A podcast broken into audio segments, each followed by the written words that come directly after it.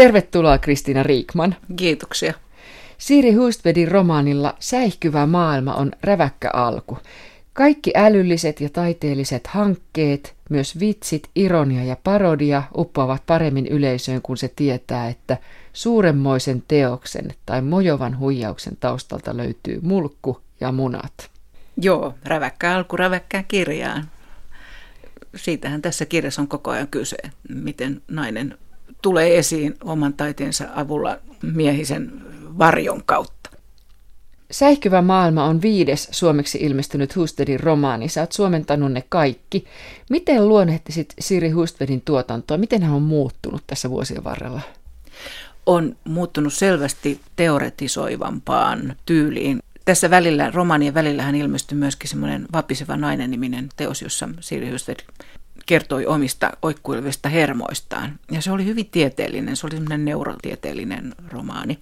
Minä en sitä suomentanutkaan, kun katsoin, että se meni yli hilseen taidoiltani. Mutta se oli just tämmöinen, että se oli täynnä viitteitä ja alaviitteitä ja filosofiaa ja tiedettä. Ja itse asiassa kun mä sain tämän käsikirjoituksen, tämän säihkyvän maailman käsikirjoituksen käsiin, niin, niin mä kauhistuin, että hyvänen aika, tämähän on tä, täynnä myös sitaatteja, kaikkea Husserlista Kierkegaardin kautta Jaak Puuseppään. Ja, ja ajattelin, että en mä tämmöiseen pysty ja että tämä nyt varmaan vierottaa lukijat kyllä. Ja epäilemättä niin on myöskin käynyt. Ihmiset on odottanut samanlaista lukukokemusta kuin tämä Kaikki mitä rakastin, jota muuten blogeissa esimerkiksi ei käytetä koko nimeä, vaan siitä käytetään lyhennettä, lyhennystä KMR. Isoin ah, kirjaimin, se oli mulle yllätys. Joo, niin. musta oli aika hauskaa, että siitä on tullut tällainen kulttikirja. Ja sehän oli hirveän vetävä romaani ja jännittävä. Mutta tavallaan kuitenkin aika lailla sisarteos tälle säihkyvälle maailmalle, koska siinäkin rakennettiin taidetta ja taiteen tekeminen kuvattiin hyvin yksityiskohtaisesti. Ja samalla lailla tässä uudessa kirjassa niin Siiri Hystved tekee taidetta kirjoittamisen kautta. Siri Husted on julkaissut myös esseitä, runoja, novelleja ja hänen tuotantoaan on käännetty yli 30 kielelle – Siri Husted on hyvin suosittu myös Suomessa ja arvostettu. Ja jos on. ajatellaan tätä rinnakkaisteosta ja, ja tätä uutta säihkyvää maailmaa, niin molemmissa minun mielestäni on aika paljon kuitenkin teoriaa. Sä viittasitkin äsken on, tähän Kristina Riikman. Mutta onko se se, että sieltä pilkahtaa vähän väliä sellaista ja kasvaa yhä enemmän tunnetta, hyvin tunteisiin vetoava, että lopussa voi kyynelet vuottaa hyvinkin silmistä, niin kuin tämä mm, maailman kohdalla. Onko se se syy? Vai se ennen kuin haastattelua, nyt mä johdattelen. En, ennen haastattelua sanoit, että tämä Paul Oster vaikuttaa tähän hänen puolisonsa. No kyllä mä uskon niin. Siis Sirihän on koulutukseltaan tieteilijä ja hän on tosiaan kirjoittanut paljon kuvataiteista ja tutkinut paljon kuvataiteita. Ja sen takia tämä oli musta aika luontevaa, että hän ei todellakaan kirjoita teosta kirjailijasta, joka joutuu käyttämään alter egoja, kun hän tavallaan tavallaan hän sitäkin tässä tekee. Mutta hän on tosiaan joutunut Paul Osterin vaimona kokemaan kirja kirjan jälkeen sen, että joka arvostelussa nostetaan se Paulin nimi esiin ja häntä ei niin kuin suostuta käsittelemään Siiri Hustvedina norjalaissyntyisenä kirjailijana, vaan hän aina Paul Osterin vaimo. Ja tässä hän tuo sen tässä uudessa romaanissaan hirveän hyvin esiin, että hän on, hänellä on kolme tällaista naamiota, alter egoa, joiden, joiden kautta tämä Harry Burden tai Harriet Burden yrittää saada itselleen ansaitsemaansa arvostusta kuvataidemaailmassa. Romanin päähenkilö on siis Harriet Burden, elinaikanaan täysin vaille huomiota jäänyt taiteilija – hänen kuolemansa jälkeen kriitikko Hess ryhtyy toimittamaan Harrietista antologiaa, jossa hänestä kertovat ystävä, lapset, kriitikot ja Harrietin yllättäen löytyneet päiväkirjat. Tämä on siis romaanin kehyskertomus.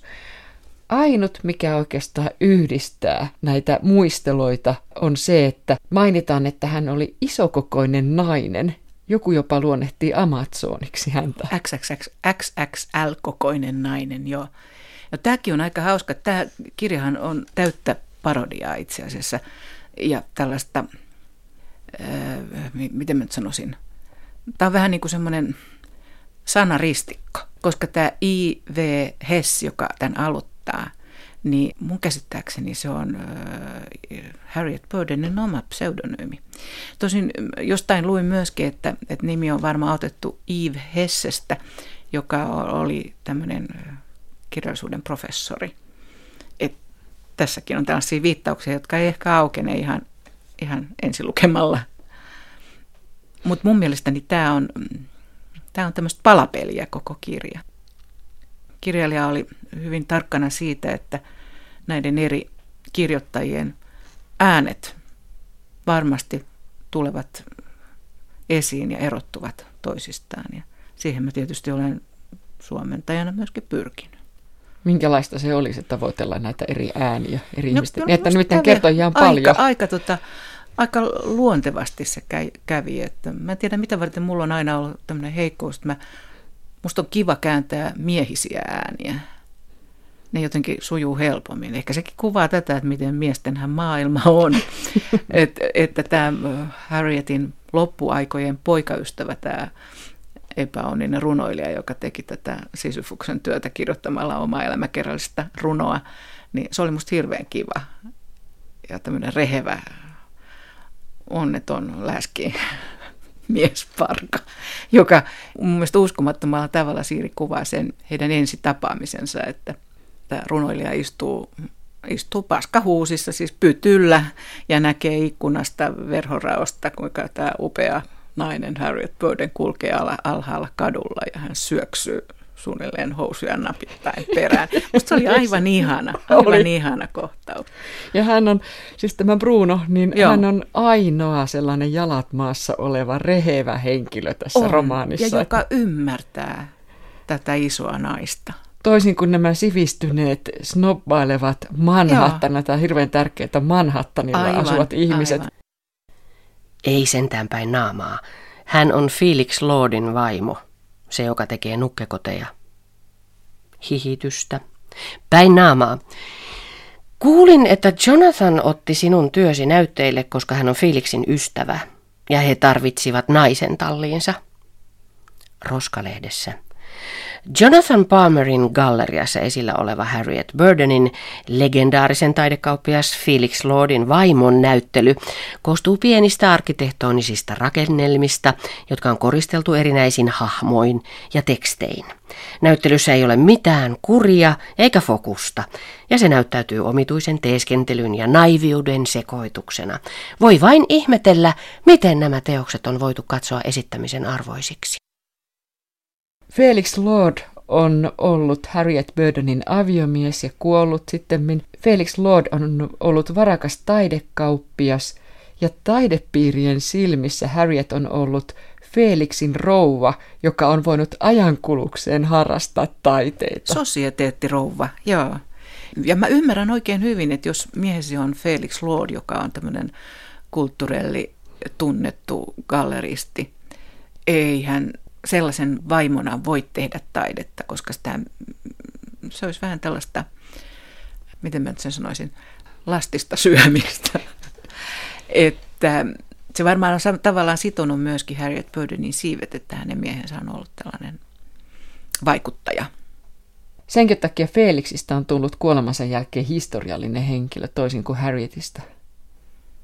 Varmaan ja myöskin siksi, että hän on mies. Ja mainitaan nimittäin ihan mm. tarkkaan, että historiallinen Joo. henkilö. Joo. Nimet on muuten hauskoja tässä, että jos Harriet Burden on taakka, niin mm. Felix Lord on herra. Joo, joo. Nämä on hyvin harkittuja, hyvin harkittuja nimiä. Jota ihmettelin kyllä, että minkä takia Harriet kutsuu itseään Harryksi, joka on kärsinyt koko aika siitä, ettei häntä ole arvostettu, arvostettu naistaiteilijana. No, Harrietillähän on tämmöinen ihan lapsuudesta peräisin oleva syndrooma, se, että hän, koki, että isä olisi halunnut, että hänestä olisi tullut, että hän olisi syntynyt poikana.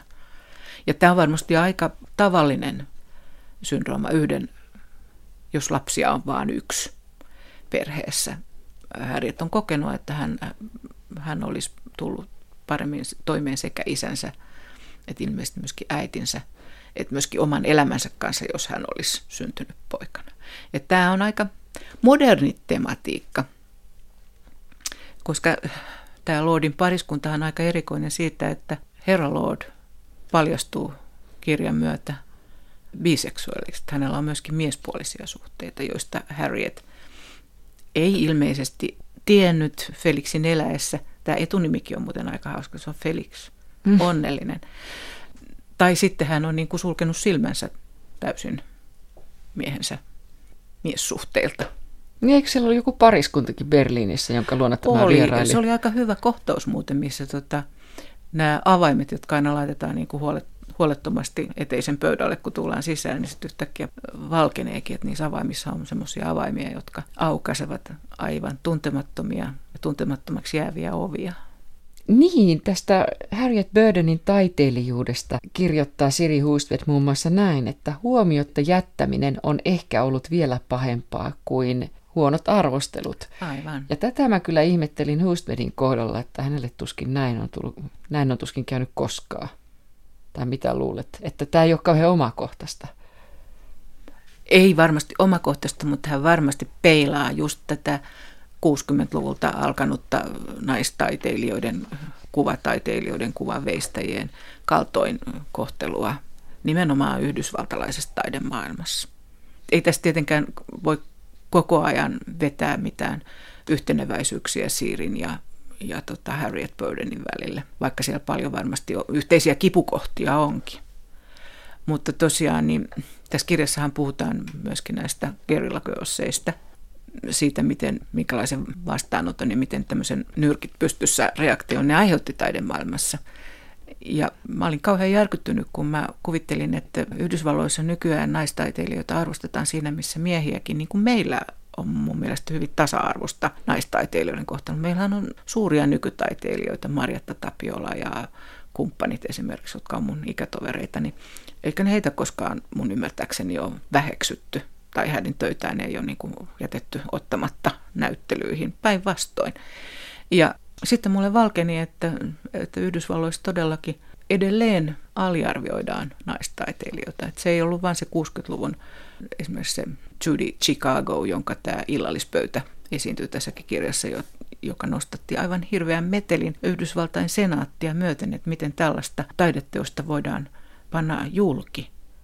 Siellä miespuoliset senaattorit pui nyrkkiä ja ja sehän poistettiin se taideteos, jossa on siis 12 lautasta, jotka kaikki on vaginan muotoisia. Niin se poistettiin, sitä ei pantu enää esille. Ja kaikkein kauhein esimerkki oli yksi näistä naistaiteilijoista, joka ei koko elin aikanaan saanut yhtään työtään galleriaan esille. Ei, niitä ei huolittu. Sitten hän lahjoitti koko tuotantonsa amerikkalaiselle, mä en muista oliko se nyt sitten, ei se ollut varmaan modernin taiteen museo, mutta joku tämmöinen New Yorkilainen museo. Ja niitä ei huolittu sinne. kauhea hänelle, hänelle ilmoitettiin, että, että jos hän ei kolme vuorokauden sisällä hae niitä pois, niin ne viedään kaatopaikalle. Ja tämä kuulemma on ihan siis vieläkin nykyaikaa, sanoo Siiri Huistved. Taitaa mainita tässä kirjassa kirjailija myös sen, että naistaiteilijoita on paljon vähemmän esillä gallerioissa kuin miehiä. Joo, kyllä mä Ihan uskon niin kuin sen. sanoit tuossa. Niin, mm. kyllä mä uskon sen. Toki sielläkin nyt varmaan tai mä oon toivon, että tämä feministinen naistaiteilijoiden liike niin pitää puoliaan, että heitäkin hyväksytään. Mutta mä ymmärrän oikein hyvin, että miksi Siiri on valinnut tällaisen kolmen nuoren miehen letkan toimimaan tämän Harriet Burdenin julkisivuna. Ja tämän kirjan järkyttävintä puolta musta edustaa se, että hän ei edes näiden alter egojensa kautta tai avulla saa sitä arvostusta, kunnioitusta, mainetta, jota hän haaveilee, vaan tavallaan nämä kaikki kolme naamiota riistää sen maineen itselleen. Niin tässähän käy niin, että kun Harriet on toipunut miehensä äkillisestä kuolemasta, niin hän aloittaa uuden villin elämän yli 50-vuotiaana, mutta Manhattanilta Brooklyniin ja käyttäytyy jopa niin, että mm. osa naapurustosta kutsuu häntä noidaksi. Noidaksi, joo. Ja sitten hän keksii tällaisen projektin, johon tässä Kristina Riikman viittasitkin. Hän palkkaa kolme nuorta miestä esiintymään hänen taiteensa tekijöinä, ja tätä projektia hän kutsuu naamiaisiksi. Ja tässä on tosiaan nämä kolme taiteilijaa, Anton, Tish, Phineas, Elrich and Rune. Ne on hyvin erilaisia taiteilijoita ja jokainen näistä käyttää tätä naista, naistaiteilijaa hyväkseen. Tai yksi ei käytä itse asiassa. Esimerkiksi tämä Anton. Tästä Husbeth kirjoittaa näin, että Tämä mies näytti sopivalta, hän oli kookas, melkein minun mittaiseni laiha poika väljissä farkuissa, poika, jolla oli huomattava nenä ja harhailevat silmät, jotka eivät näyttäneet pystyvän keskittymään mihinkään pitkäksi aikaa, mikä saa hänet näyttämään hajamieliseltä, minkä saattoi tulkita oikeissa olosuhteissa levottomaksi älykkyydeksi. Hän oli taiteilija hiukan enemmän kuin sätkynukke. Siis äh, tämä Anton hän on täysin niin kuin sivistymätön tapaus. Ei hän tiedä mitään taidehistoriasta eikä näin. Ja, ja silti niin kuin ne teokset, joita, joita hänen nimissään pannaan julki, niin ne uppoavat sitten kriitikoihin ja, ja yleisön niin kuin veitsivoihin. Tämähän on myös tämmöinen hauska nimileikki, tämä Tish. Se esiintyy kirjassa kahdessa muodossa, sekä T-I-S-C-H, niin kuin Tish, niin kuin pöytä, saksalaistain, ja sitten tämä ilman C-tä, Tish. Ja mä hämmästyin sitä hirveästi. Mä kysyin kirjailijalta, että miksi tämä, että onko tässä joku kirjoitusvirhe, mutta se oli ihan tarkoituksellista, että siinä jossain kohtaa sitten saatiin niin kuin pyyhkiä pöytä tyhjäksi. Sanaleikki meni varmaan vähän ohi lukijoilta. Harriet hän opettaa hänelle taidehistoriaa, eli sivistää mm. tätä Antonia. Ja Harrietin erässä työssä on ihmishahmolla kirjoitusta kyynärpäässään ja Anton ihmettelee, että miksi se graffiti on siinä. Sen lisäksi Anton ihailee Andy Warholia, jolloin mä ajattelin, että eikö Hustved arvosta Warholia, koska hän laittaa tämmöisen, jonka hän suurin piirtein kuvaa tomppeliksi, ja eikö hän arvosta graffititaiteilijoita?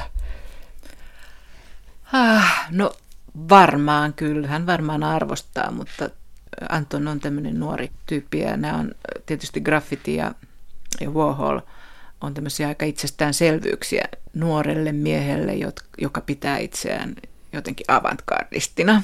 Luulisin, että tämä on se syy.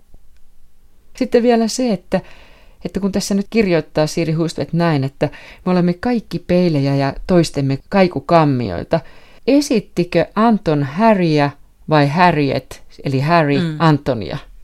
Varmasti siinä on tämmöistä molemminpuolista. Varmaan se Harrietkin etsii siitä näistä miehistä todellakin peilaa itseään, etsii omia piirteitään. Ehkä omaa nuoruuttaan sitten tästä Antonista ja tämmöistä kirjoittamatonta lehteä, että hän, hän sivistää tosiaan ja tekee ja sitten toinen lähtee maailmalle ja katoaa sille tielleen saatuaan tämän yhden näyttelyn kiitokset kunnian ja ilmeisesti myöskin aika ison palkkion Harrietilta. Siis ilmasta työtähän nämä taiteilijat ei tehneet. No sitten tämä julkistaiteilija Ruune, jonka taiteellinen tuotanto oli Harrietin tapaamiseen asti suppea. Mm. Minkä takia Ruunea arvostettiin? Ruunehän oli patologinen valehtelija ensinnäkin. Ihan kertakaikkisesti. Mutta toisaalta Ruune myöskin teki omaa taidettaan. Että hän, hän oli niin kuin näistä kolmesta sellainen taiteellisesti edistynein, voisi sanoa. Keskeen jäänyt tämä Phineas Eldridge, niin hän oli taas tämmöinen hyvin kaksijakoinen ihminen. Hän esiintyikin myöskin tällaisena mustavalkoisena entrepreneurinä. Hän esiintyi niin, että toinen puoli kasvoista oli valkoinen ja toinen puoli oli musta. Hän oli tällainen albiino neekeri ja niin kuin kuvasti varmaan tämmöistä ihmisen kaksijakoisuutta. Ja kun nämä sukupuolet Aivan, oli mukana. sukupuolet sen. oli mukana siinä, joo. Kaksijakoisena. Joo, mm. ja jollain lailla hän oli varmasti aika lailla Harriet Burdenin alter ego kanssa, kun ajattelee, että hän olisi halunnut olla syntyä poikana ja hän kuitenkin oli isoromuloinen nainen. Kolmas taiteilija, just josta nyt puhut, mm. hän oli ainut näistä taiteilijoista, joka jollain tavalla kunnioitti Harrietia ja jäi hänen tuekseenkin. Aivan. Mutta sitten Ruunesta vielä, niin, koska tämä on mun mielestä herkullinen esimerkki, mm. miten taiteessa toimitaan taidemaailmassa, niin hänestä kirjoitetaan muun muassa näin, että Rune oli taidemarkkinoiden hallitseva kuningas. Herra Rune ulkokuori hallitsi lavakävelyn ja taiteesta puhumisen, miten suuruus syntyi suuruuden ideasta ja Kuuluisuus luo oman ihmeensä ja hetken päästä se kirkastaa taiteen. Joo, pistämättömästi sanottu. Ja silti mun mielestä Rune oli kaikkein suurin huijari tässä, tässä kolmikossa, että hän huijasi loppujen lopuksi jopa itseään esiintymällä Harry Houdinilla ja menetti henkensäkin siinä temppunsa tiimoilta.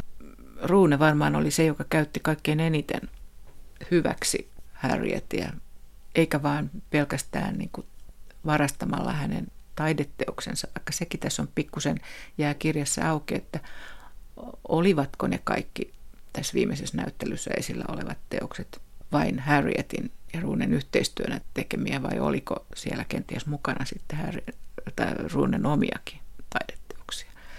Jotenkin mulle jäi tämmöinen tunne, että se voisi olla, että se oli vähän niin kuin ambivalentti tilanne siinäkin.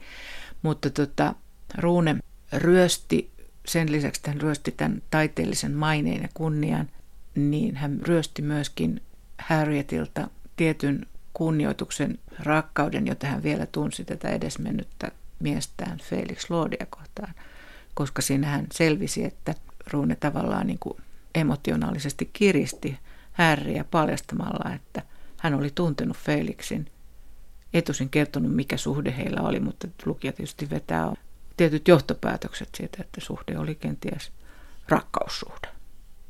Niin, että missä kulkee sitten se raja, mikä on omaa taidetta ja mikä on toisen, kun nämä mm. jollain tavalla kuitenkin toimivat yhdessä, Harriet ja Rune. Tekivät, niin. He tekivät yhteistyötä, joo. Että oliko se lopulta Rune varas? Niin, se on, se on hirveän jännä kysymys. Oliko hän varas vai ei? Ensi lukemalta tuntuu, että hän oli varas, mutta toisaalta niin kyllähän nykyään, siis onhan taiteilijoilla kautta aikojen ollut ensinnäkin oppipoikkia ja avustajia, jotka on tehneet sitten kenties osan työtä maalannut. Jopa näillä vanhoilla klassikoilla, niin onhan niillä ollut avustajia, jotka on maalanneet teoksia samaan tyyliin kuin oppi-isä on tehnyt, eikä välillä tiedetä, että kuka on tekijä. Mutta ei mulle ainakaan ei jäänyt ruunista kovin miellyttävä kuva. Ei tosiaankaan. Ruune oli satuseppä. Hän loi itsensä yhä uudestaan hamaan loppuun asti. Siinä mielessä hän oli oikea aikamme mies, median ja virtuaalisen todellisuuden luomus, maan päällä vaeltava avatar, digitalisoitu olento. Kukaan ei tuntenut häntä. Lausunto, jossa hän sanoo oma elämäkertaansa valheelliseksi, on sekä syvällinen että pinnallinen. Siitä juuri on kyse. Mikään meidän maailmassamme ei voi olla syvällistä. Ei ihminen, ei tositarina, ei vain aineettomia kuvitelmia, jotka välittömästi heijastetaan jonnekin ja kaikkialle. Pian meillä on kommunikointivälineitä, jotka on istutettu suoraan aivoihimme. Todellisuuden ja kuvitelmien erot ovat jo haihtumassa. Ihmiset elävät näyttöpäätteillään. Sosiaalinen media korvaa sosiaalisen elämän. Harriet Burden siis halusi kokeilla sitä, että kuinka teoksen arvostukseen vaikuttaa se, että yleisölle uskotellaan taiteilijan olevan nuori mies. Mm-hmm. Mikä oli kokeilun lopputulos? Suuri pettymys. Hirveän suuri pettymys. Ja tässä kirjassahan on myöskin, kerrotaan myöskin vastaavia tarinoita kirjallisesta maailmasta, jossa kirjoittaja on esiintynyt miehenä ja saanut hyvää palautetta ja sitten kun selviää, että hän onkin nainen, niin sitten palaute ei ehkä olekaan enää niin. Vähän huvitti tämä, koska se oli tällainen science fiction kirjailija ja, ja jota esimerkiksi minun suuresti arvostamani kirjailija Ursula Le Guin oli myöskin arvostanut ja Ursulankin nimi esiintyy tässä kirjassa. Ja se oli aika traaginen sitten tämä lopputulos siitä miehenä esiintyneen naiskirjailijan kohtalosta. Hän ampui miehensä ja itsensä. Nämä on hyvin traagisia hahmoja. Ja sitten yksi keskeinen kirjailija, joka on vaikuttanut tähän romaaniin, mm. joka toistuu myös vaikuttanut Harrietinkin tähän mm. päähenkilömaailmaan, on Cavendish. Niin, siis Margaret Cavendishin teos Blazing World oli ensimmäinen naisen kirjoittama utopia-romaani. Ilmestyi siis 1600-luvulla. Ja se on kyllä toiminut tämmöisenä innottajana ja tälle Siri Hustvedin Blazing World-romaanille. Margaret Cavendish on ollut tämän kirjan kummitäti, niin voisi sanoa. Vielä taiteilijasta ja julkisuudesta, taiteilijasta ja kuuluisuudesta, niin tämä oli mun mielestä aika hauska.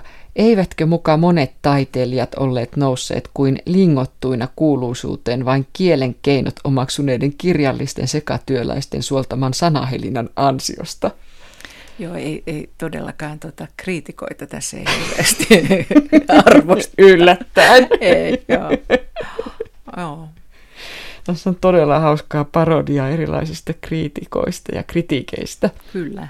Tässä on yksi esimerkki tosiaan tällaisesta kritiikin parodiasta. Tässä on Rosemary Lerner-niminen kriitikko, joka kirjoittaa näin. Harriet Burdenin omalaatuinen arkkitehtoninen rakennelma, hiukan vinoinen seininen ja kaltevinen lattioineen, emotionaalisesti latautuneen hahmoineen, pastellisävyineen ja monimerkityksinne teksteineen viipyy katsojan mielessä loistavan ja hämmästyttävän itsenäisen taiteilijan työnä. Tämä on kevyimmästä päästä Joo. tätä kritiikkiä, tai minkälaisia kritiikkejä tässä on. Joo, tässä äh, kirjassa Siiri Hustved oikein makustelee eri tyylilajien kanssa. Täällä on tosiaan tällaisia kirjallisia lausuntoja ja artikkeleita ja sitten nämä muistikirjat, päiväkirjat, joita siterataan moneen otteeseen. Niin nämä Burdenin omat. Joo, kaikkein pahin minusta tässä kirjassa oli tällainen Ethan Lordin, siis Harrietin pojan tekemä kappale tai osa, jakso, nimeltä Aakkosellinen lähestymistapa taiteen ja sukupolven todelliseen merkitykseen. Ja tässä on seitsemän eri kohtaa. Tämä oli oli täydellistä hebreaa. Siinäpähän suomentelit niin Kyllä joo, se oli aivan hirveä. Onneksi mulla oli sitten fenomenologi tutkija, joka tarkisti näitä. Ja sitten täällä oli myöskin toinen kohta, jossa oli hauskasti eri kappaleita, jotka alkoivat, joiden alkukirjaimista sitten muodostui Harriet Burden, jos osasi vain lukea sen. Taidemaailmassa arkaa vetäytyvää persoonaa pidetään vastenmielisenä. Miten sä ymmärrät tämän, Kristina Riikman? No kyllä mä sen tavallaan ymmärrän, että ei ihminen, joka on vetäytyvä ja arka, niin eihän se saa itseään esille, eikä saa sitten sitä myöten niin kuin ansaitsemaansa julkisuutta. Ja kyllähän tässäkin, vaikka Harriet haluaa itselleen arvostusta, niin kyllähän myöskin haluaa itselleen julkisuutta. Ja sitähän, sitähän hän ei saa.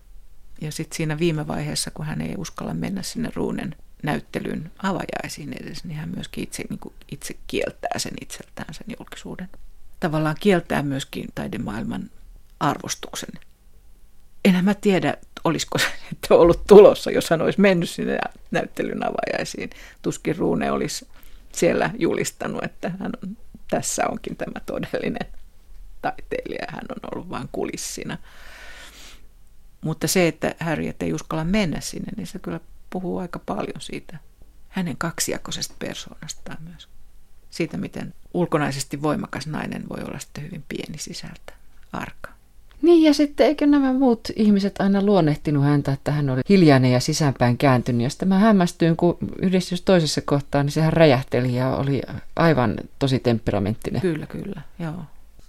Niin, mistähän sekin sitten johtuu? Ehkä sieltä kotioloista. Muistatko sellaisen kohtauksen, missä Rachel kertoi, kuinka hän oli niiden kotona ja vai kumminpäin se nyt oli, missä se paisti lipeää päivällispöydässä äidin käsistä ja lipuu keittiön lattian poikki ja sitten se vaan kylmästi nostetaan sieltä takaisin vattiin ja tarjoillaan illalliseksi ja nämä naiset tietää sen, mutta se perheen pää ei tiedä sitä ja se oli musta hirveän hyvä kohtaus. Kuvaus niin kuin perheenäidin vallasta. Keittiödemokratia. Vielä julkisuudesta. Mm. Taiteilijan erikoisala on maine. Mitä ihmettä tämä voisi tarkoittaa romaanin tematiikassa, jos ajatellaan sitä? Mä laitan sut tuskailemaan vielä, kun sä tuskaili jo kääntämisen kanssa. Joo, ei, kyllä se on vaikeaa, niin. Tätä on tosi vaikea niin kuin, sanoa. Totta kai Harriet Burdenkin halusi itselleen mainetta, mutta kun tämä kirja on niin, tämä on niin kuin käärme, joka syö häntäänsä, voisi sanoa näin. Että, että se ei oikein tiedä, että mikä on totta ja mikä on parodiaa ja mikä on tarkoitettu niin kuin todeksi. Tässä on niin paljon semmoista sisäkkäistä tässä tarinassa. Kaikki nämä lausunnot, joita Harriet Burdenista kirjoitetaan, niin minä varsinkaan kääntäjänä en ollut ollenkaan varma, että kuka ne loppujen lopuksi on kirjoittanut. Onko näitä ihmisiä ollut todella olemassa vai onko nämä kaikki, myöskin nämä sanomalehtimiehet ja kriitikot, niin ovatko ne Harriet Burdenin keksimiä hahmoja? Luultavasti ovat. Tämä on hirveän ovella kirja. Tämä on hyvin monitahoinen ja ei ollenkaan suorasukainen kirja, vaikka tämä on niin tämmöistä muka jälkikäteen jälkikäteenhän ihmisistä kirjoitetaan elämäkertoja ja sitten se, joka kirjoittaa, niin muodostaa tämmöisen mielipiteen, joka sitten hiljalleen vakiintuu yleiseksi käsitykseksi kulloisestakin kohteesta, oli ne sitten naisia, miehiä, kuvataiteilijoita tai kirjailijoita. Et eihän me en tiedetä, mikä sen elämäkerran kohteen oikea minuus on. Eikä me tiedetä tässäkään kirjassa, mikä Harriet loppujen lopuksi. Oliko Harriet lintu vai kala? Ainakin se oli pitkä, kookas nainen, se tulee monessa kohtaa. Että oikeastaan se, että siis tämäkin on mun mielestä aivan, aivan uskomatonta, että miten rumasti suorastaan Harrietista osa näistä kirjoittaa ja muistelee häntä. Joo, mutta hyvin jotenkin moni särmäinen kuva kuitenkin muodostuu Harrietista. Hän oli sekä iso romuluinen ja voisi kuvitella, että hänellä oli valtaa, ainakin silloin kun hän oli naimisissa Felix Lordin kanssa, niin olihan hänellä hiljasta valtaa, vaikka sitä kukaan taiteellisena valtana ei pitänyt. Mutta sitten myöskin se, miten pieni ja surkea hän oli tavallaan sitten niin kuin sisimmässään ja naiseutensa kanssa. Loppujen lopuksi varmaan, no hän rakasti Felix Lordia kyllä, ilmeisesti heillä oli ihan okei okay, avioliitto. Mutta vasta sitten tämän Bruno Kleinfeldin kanssa hän mun käsittääkseni niin löytää tämmöisen kunnollisen miessuhteen. Tässä on hauska henkilö, tämmöinen kuin Sweet Autumn Pinkney, joka on Anton Tishin avustaja. Huustvet taitaa pilkata New Age-porukoita, tekee suorastaan hörhön tästä Sweet Autumnista. Anton ja minä koimme autuuden. Koimme sen totaalisesti parin viikon aikana joogamatolla ateliessa. Hänestä tuli paljon onnellisempi. Hänen auransa muuttui purppura laikkuisen siniseksi, ja taidetta tehdessään hän oli tyyni ja hyräili hiljaa. Me juttelimme paljon itsetuntemuksesta ja siitä, miten siinä kehittyisi, ja kokeilimme kymmenen päivän ajan bulgurvehnäpaastoa vahvistaaksemme hermostoamme. Profeetta kuvaili sitä. Paasto aloitetaan täyden kuun jälkeen ja päätetään juuri ennen uutta kuuta. Aterioilla ei syödä mitään muuta kuin vehnää kuuman veden kanssa, pähkinöitä ja hiukan hunajaa, jos haluaa makeuttaa ruokaa. Aterioiden välillä voi syödä omenoita. Syötyään omenan pitää kumartaa ja sanoa kiitos omena. Ja sitten omenan karaa ja siemenet pitää haudata. Meidän piti mennä ulos tehdäksemme niin. Keräsimme pois tupakan natsat ja tölkit ja kortsut ja siivosimme nätin paikan pikkuhautajaisia varten – Paastotessa ei sovi ajatella kielteisiä asioita, joten kun poimimme roskia, minä keskityin tähtiin ja apiloihin ja kirkkaisiin lätäköihin. Se todella toimii. Itse asiassa se on aika ihmeellistä. No mitäs tästä tuumit? No siis tämähän on, tällaistahan tämä on herrajesta. Nykyaikahan on täynnä tällaisia erilaisia paastoja ja, ja puhdistus, detox-juttuja. Ja Siiri tietysti kritisoi ja kirjoittaa aika, aika tota, huvittavan ja raivostuttavan toisaalta kuvan tästä Sweet Autumn Pinknistä, joka tosiaan oli hirveä hörhö, mutta joka loppujen lopuksi sitten oli kuitenkin oikeastaan se ainoa ihminen, joka, joka niin ymmärsi Harriet Burdenin sanoisinko mä ihan suorastaan sisintä olemusta ja hänen taiteensa sisintä olemusta. Jos Siiri kirjoittaa ilkeästi parodioiden näistä taidekriitikoista ja hän kirjoittaa ilkeästi New Age-hörhöilystä, niin tota, mä sanoisin, että hän kuitenkin ymmärtää enemmän tätä Sweet Autumn Pinkniä kuin tätä Rosemary Lerneria, vai mikä hänen nimensä oli, joka oli tämä taidekriitikko. Romaani loppuu Harrietin hitaaseen, kivuliaaseen kuolemaan. Hän on kuolemassa syöpään. Huisbeth kertoo sen todella kauniisti. Se on hyvin liikuttava.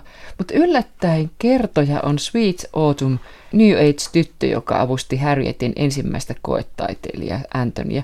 Sweet Autumn ilmestyy yllättäen Härin kuolivuoteelle kristalleinen ja kalikoinen. Minkä takia juuri tämä henkilö on saattelemassa Harrietia?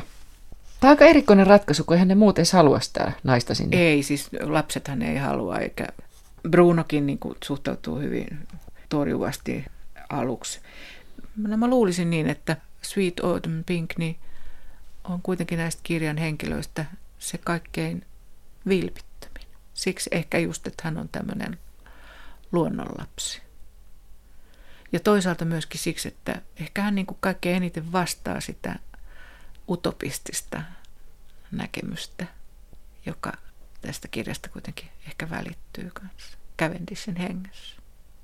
Mutta tämä loppu on minusta aivan ihana. Harryn taide, joka jää hänen jälkeensä, niin, niin jää kirjaimellisesti elämään siinä tavassa, millä Sweet Autumn Pinkney, joka on siis kärhön nimi, oh, niin, niin tota, hänen taiteensa kokee ja näkee ja ei esineellistä, vaan inhimillistää sen. Se oli todella liikuttava. Tässä ihan viimeisellä sivulla niin tämä Sweet Autumn Pink niin palaa Margaret Cavendishin tietämättä, kenestä hän oikeastaan puhuu. Hän kertoo, että Ethan ja Maisie, Harrietin tytär, kertovat hänelle naisfilosofista, joka oli melkein unohdettu, joka nimeä en muista, mutta joka oli ollut ison naisen ja pikkuihmisen inspiraationa. Hän oli elänyt kauan kauan sitten ehkä keskiajalla. Saattoi olla Margot. Olen kamalan huono muistamaan nimiä.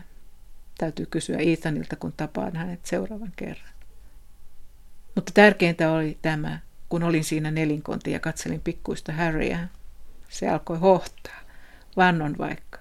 Se hohti sinipunaisena. Minä näin sen energian. Sillä oli sähkömagneettinen kenttä sillä pikkuruisella olennolla. Se sai minut hiljaiseksi. Me kiersimme katselemassa muita taideteoksia ja sitten kun olimme jo menossa ulos ovesta, käännyin katsoakseni viimeisen kerran Harryn taideteoksia ja näin, että niiden kaikkien ympärillä säteili aura. Henkäisin syvään ja pidätin hetken henkeä. Nehän eivät olleet ihmisiä. Ne olivat olentoja, jotka joku oli tehnyt. Ensimmäistä kertaa ymmärsin, miksi mestari opetti, että Siriuksella eli korkeamman tason taiteilijoita. He olivat antaneet henkensä ja energiansa teoksilleen. Heillä oli täytynyt olla kosolti energiaa pois annettavaksi. Mutta minä vaikka vannon, että nuo väräjävät sateenkaaret valaisivat koko huoneen. Ethan ja Meisi varmaan näkivät, että minulle tapahtui jotain, koska he kysyivät, mikä minun oli. Mutta minä sanoin, että ei mikään. Sanoin, että kaikki oli hyvin, niin kuin olikin. Jos olisin kertonut heille valoista ja väreistä, he olisivat katsoneet minua kummissaan, vaikka tarkoittivatkin hyvää ja olivat todella hyväsydämisiä molemmat. Suljin silmäni. Avasin ne ja seisoin siinä hymyillen, sillä valot näkyivät edelleen. Punaiset ja oranssit ja keltaiset ja vihreät ja siniset ja violetit. Ne loistivat kuumina ja kirkkaina siinä isossa huoneessa, missä Harry oli ennen työskennellyt. Ja minä tiesin tasan tarkkaan, että jokainen, joka ikinen noista Harryn tekemistä hurista, hulluista rupeaa itkettämään surullisista hahmoista oli elossa ja täynnä henkeä. Hetken verran melkein kuulin niiden hengittävän. Voi, että tämä oli liikuttavaa. Siis tässä näkee, että taide tekee suuren vaikutuksen luettuna, käännettynäkin. Kuvataide käännettynä kirjaksi.